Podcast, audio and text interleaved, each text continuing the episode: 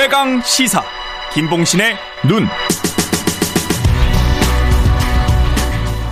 네, 한 주간의 각 분야 이슈들에 대한 여론 심도 깊게 살펴보는 시간 김봉신의 눈 여론조사 전문업체 메타보이스의 김봉신 대표 자리하셨습니다. 오늘 예. 다룰 여론조사들은 어떤 건가요? 예, 예. 한국갤럽 자체 조사인데요. 지난 7월 19일부터 21일까지 사흘간 진행됐었고요. 자세한 사항은 중앙선거 여론조사 심의위원회 홈페이지를 참조하시면 되고요. 뉴스토마토도 음. 나옵니다.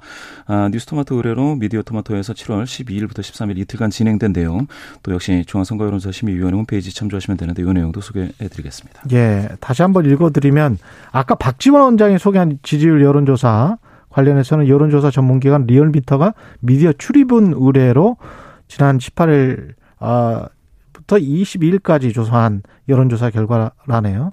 중앙선거의 여론조사 심의 홈페이지 참조하시면 되고요.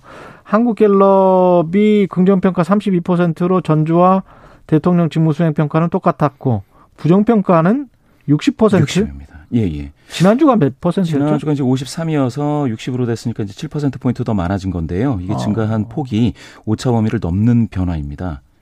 예. 53에서 60으로. 예, 예. 그러나 부정평가는 긍정평가는 각 긍정평가는 이제 횡보했고요. 예. 격차가 더 커져서 어 28% 포인트 거의 그 두 배 가깝다라고 할 수 있겠습니다. 이게 어떤 의미인가요? 이게 사실은 그러니까 중간지대에 있는 잘 모르겠다 내지는 긍부정도 음. 아니다 이런 사람들 그런 응답자들이 좀 양극화되고 있고 그 분들은 특히 부정으로 돌아섰다라고 볼 수가 있겠는데요. 음. 그 이런 유보자 유보응답자들을 잘 보게 될 것 같으면 이 한국갤럽은 이제 정치에 관심이 있느냐 이걸 또 물어봅니다. 정치에 관심이 있느냐? 있느냐. 그런데 네. 이제 별로 없다라는 응답자 중에서 긍부정 응답 분포가 굉장히 크게 바뀌었거든요. 음. 긍정이 11% 포인트 더 적어졌습니다. 부정이 19%포인트 많아졌는데 이게 상당히 큰 폭이죠. 그래서 예, 긍부정 어느 쪽도 아님 이것도 적어지고 잘 모르겠다도 적어져서 지금 이렇게 관심이 좀 적거나 아니면은 뭐 진영에 소속감이 없는 어떤 경제 투표자 있지 않습니까? 예. 이런 분들이 부정 적으로 확 쏠리고 있는 그런 느낌이 있습니다. 이른바 swing voter들 중도층들 예, 예. 이런 사람들이 이제 어느 정도 판단을 하고 있다. 그렇습니다. 이제 부정 쪽으로 마음이 기운 거죠. 예. 예. 지역적으로 보면 TK 지역에서도 지금 dead cross가 발생했다고 예, 예, 합니다. 예. TK가 아시다시피 이제 긍정 평가가 항상 절반 정도는 유지됐지 않겠습니까? 예. 그런데 이번에는 긍정이 8% 포인트 떨어지고요. 부정은 오차범위 아주 살짝 걸쳐 있는 19% 포인트 엄청난 상승이죠. 예. 부정이. 예.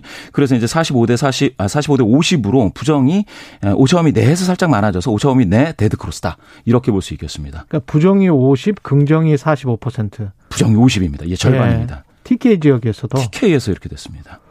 그 연령대별로 보면 어떻게 되나요? 연령대에서 30대에서 오차 범위를 넘는 부정 평가가 18% 포인트 많아져 버렸거든요. 음. 20대에서도 12% 포인트 많아져서 젊은 층에서 왜 이렇게 많아졌는지 이게 뭐 영끌 비투 이거 뭐 구제하겠다라고 했는데 오히려 확 떨어 확 부정이 많아지는 그런 예. 추세가 나타나서 좀 주목해서 봐야 될 그런 내용이 되겠습니다.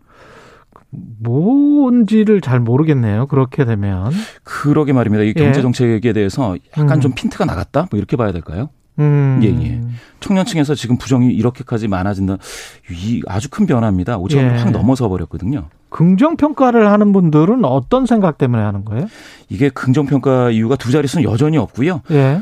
두 자릿수로 이렇게 쏠리는 그런 긍정 이유가 나타나고 있지 않다라는 게 음. 예, 사실 뭘 특별히 이제 성과로서 제, 제시할 수 없는 그런 상황인 것 같습니다. 아직은 압도적으로 뭘 잘한다. 예, 예. 아직은 그렇게 평가받을 만한 게 없는 거죠. 긍정 평가받을 만한 게. 그 지금 7% 소통이 7%. 소통이 소통 뭐, 뭐 주간 소신이 주간 뚜렷하다, 뭐 소신 뚜렷하다, 뭐 이런 것들이 있는데 이런 것들은 되게 자세와 태도와 관련된 거기 때문에 음. 아, 아직은 기대감이 좀 있다라는 측면이지 무엇이 좀 이렇게 눈에 띈다라는 건 좀 아닌 것 같아요. 근데 부정평가 이유는 어떻습니까? 부정평가는 인사와 관련해서는 꾸준히 지금 뭐 부정평가자의 거의 4분의 1, 24%가 인사 그리고 두 자릿수의 경제 민생 살피지 않는다가 10% 나왔거든요. 예. 그리고 경험 자질 부족 무능하다가 또 8%뭐 독단적 일반적 소통 미흡하다 이런 것들이 직무 태도 불량 뭐 이런 것들이 이제 5%로 각각 나와서 어. 태도도 좀 그렇고 인사에서 좀 이렇게 좀 하여튼간 이제 좌충우돌해서 뽑혔으면 좀 성과를 보여달라 퍼포먼스를 좀 보여달라라는 그런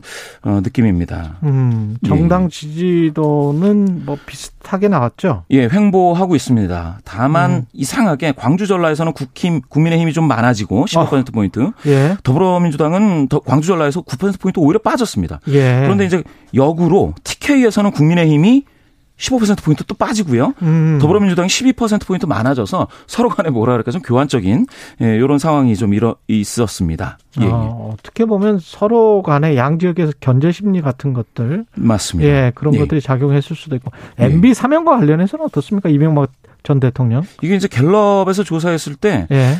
사면해야 된다가 더 높거나 이제 비슷하게 나온 적은 없습니다. 음. 사면해서는 안 된다가 이번에 이제 6월 셋째 주에 에, 에 47이니까 거의 절반 정도고요. 그거는 이제 지난번 조사에서도 비슷하게 나왔습니다. 그래서 이제 사면해야 한다 40, 사면해서는 안 된다 47, 오차 범위를 넘어서게 사면해서는 안 된다라는 응답이 더 많습니다. 그렇군요. 이거는 예. 갤럽 자체 조사죠? 14일부터 예, 예. 갤럽 자체 조사입니다. 6월 예. 3주이고요. 6월 14일부터 16일까지 4일간 진행됐습니다. 역시 음. 중앙선거론조사 심의위원회 홈페이지를 참조하시면 자세한 내용 보실 수 있습니다. 시간이 한 1분밖에 안 남아서 예, 예. 민주당 차기 당대표 그 미디어 토마토 예, 뉴스토마토. 예. 예, 이거는 어떤가요? 전국적으로 봤을 때는 이재명 39.6으로 이제 40% 정도 얻었는데요. 사실 이게 민주당 지지층을 좀 봐야 되거든요. 민주당 지지층하고 무당층을 합산해서 전국 비례로 이제 다시 뽑, 어, 저 추출을 하는데요. 예. 거기에서 민주당 지지층 중에서는 이재명이 70입니다. 70. 박, 예. 예. 압도적이고 박용진은 8.3, 서른이 뭐 2.0인데 박주민이 또 7.2로 2, 어, 3등 정도 하고 있습니다. 그렇군요. 예. 예. 예. 이걸 보면은 거의 어대명이라는 말이 맞군요. 맞기는 맞는데 어대명 어대명 자꾸 외치면 예. 중앙위원들은 표가 아, 이재명 후보에서 분산되는 그런 어떤 부메랑이 아, 있을 수가 있어서요. 예. 어대명이라는 그 어떤 캠페인 메시지 확산이 이재명 후보에게 별로 그렇게 좋은 건 같지는 않습니다. 대항마가 될 후보는 이 두 사람 중에 나올까요? 글쎄 여론으로 보면 이제 박용진 후보를 여론에서는 많이 보고 있는데 음. 중앙위원 중에 70%를 차지하는 중앙위원 이 비중이 70%인데 여기에서는 그렇지. 조금 뭐라 그럴까 계파 내지 이제 자기 이익 중심으로 투표를 하기 때문에 그렇죠. 예, 누가 될지 알 수 없는 깜깜이입니다. 알겠습니다. 오늘 말씀 잘 들었고요. 여론조사 전문 업체 메타보이스의 김봉신 대표였습니다. 고맙습니다. 예, 감사합니다.